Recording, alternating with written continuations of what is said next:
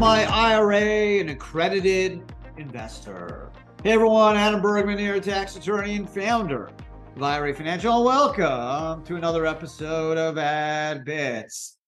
On today's podcast, I'm going to tackle the question of whether your IRA is an accredited investor. So before we figure out if your IRA is an accredited investor, we got to figure out who is an accredited investor. So we will tackle that right now. So, according to the SEC, the Securities and Exchange Commission, the determination of someone, whether someone is accredited or not, is an important criteria because there are certain investments that require the investors to be accredited. And it's totally arbitrary. So, I didn't create these rules. I think they're actually kind of stupid. Um, I get the intent, right? The intent is to protect investors from their own stupidity. But hey, I don't think the government under um, appreciates uh, that most Americans are actually pretty smart, even if they don't make a lot of money.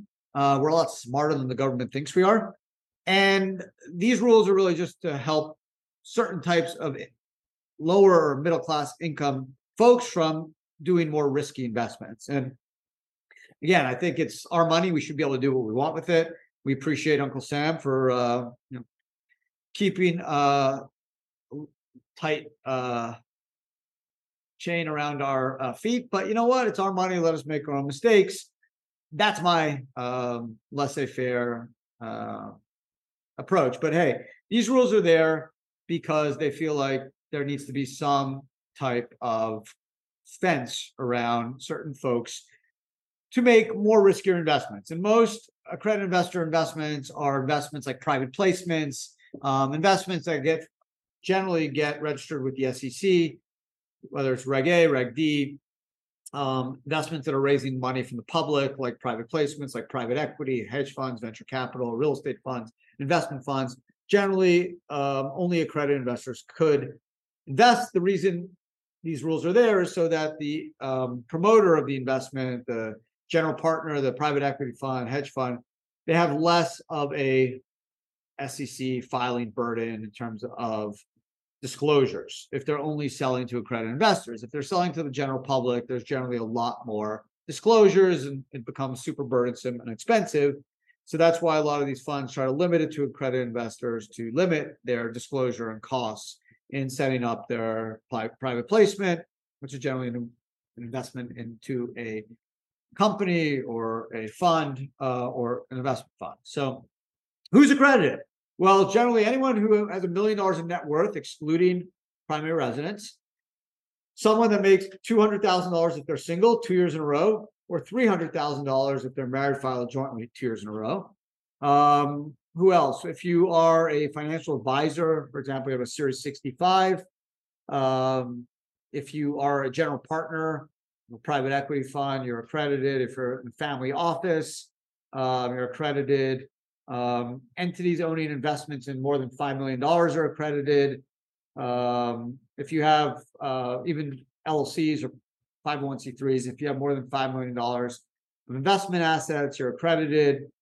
If your entity, if all the owners of the entities are accredited, the entity is accredited, and investment advisors, um, registered broker dealers are accredited. So again, if you look at these classification of folks. It's generally people that have some education, some experience in investments, and then folks that have a certain level of income. Again, it's totally arbitrary. Like I always give this example. If I went to Harvard Business School and my I work at Goldman Sachs, my salary is 295 because I'm married filed jointly and I don't own a home. So I don't have a million dollars in net worth. It's all I have, a little bit of investments. I'm a smart guy. I work at Goldman Sachs. I went to Harvard Business School. I'm not accredited. How stupid, right? I'm probably smarter than 99.9% of the people out there, especially when it comes to investments. I, I went to Harvard and they won't let me invest. Dumb, right? And then they're going to let someone who never went to high school that made a million dollars this year invest. Fine, let everyone invest, right? My strategy, and there's a bill that's floating around Congress, is make everyone take a test, right? You want to keep the 300 and a million, fine. Everyone else, if you want to be accredited, you have to take a course, right? Whether it's like getting a, a gun permit, a carry permit, right? Go take a course for five, six hours, sit around. Well, you have to pass the test or not. It's not my decision. Just sit and be present and learn about investments and risks. And then you're accredited. It's the way it should be. Right? If they're trying to protect us from ourselves, then let us get educated and then let us be accredited. Um, it's a stupid rule. It's un-American, but it is what it is. We've got to deal with it. So the way it works is pretty simple. If you're accredited, your IRA is accredited. Okay, an IRA does not have to have its own accredited certification. So your IRA doesn't need to have a million in assets. Obviously, it doesn't have salary. It's an IRA. It is all triggered off the individual IRA owner. So if it's my IRA, Adam Bergman has to have at least $300,000 since I'm married, file jointly two years in a row, or I need to have a million dollar net worth, excluding my primary residence. I have to have investments or own a business, whatever. They get over that million bucks. So it limits a lot of really cool investment opportunities like private equity, hedge fund, venture capital, investments that generally have very, very strong returns. Guess what? It's only letting the rich people do it. So how's that fair? So you're saying, okay, you don't make a lot of money, Joe or Jane. So we're going to protect you from yourself, but at the same time, we're going to kind of limit your wealth creation because we're not going to let you invest in all these investments that make a lot of money, right? If you look at the Fortune 500 list, top 100 people, there's a lot of hedge fund guys, private equity funds, real estate guys, investment guys. It's a big chunk of people. So we're basically saying these guys are all smart. They're all rich because they made a lot of money for their investors.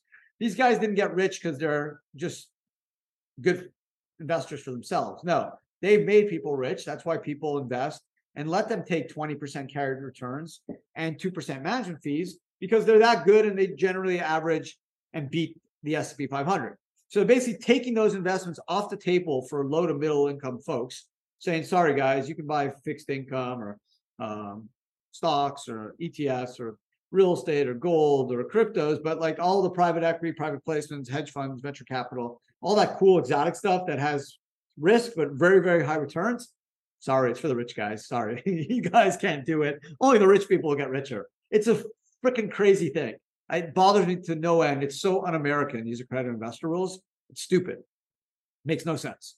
Um, someone's knowledge of investment has nothing to do with their net worth.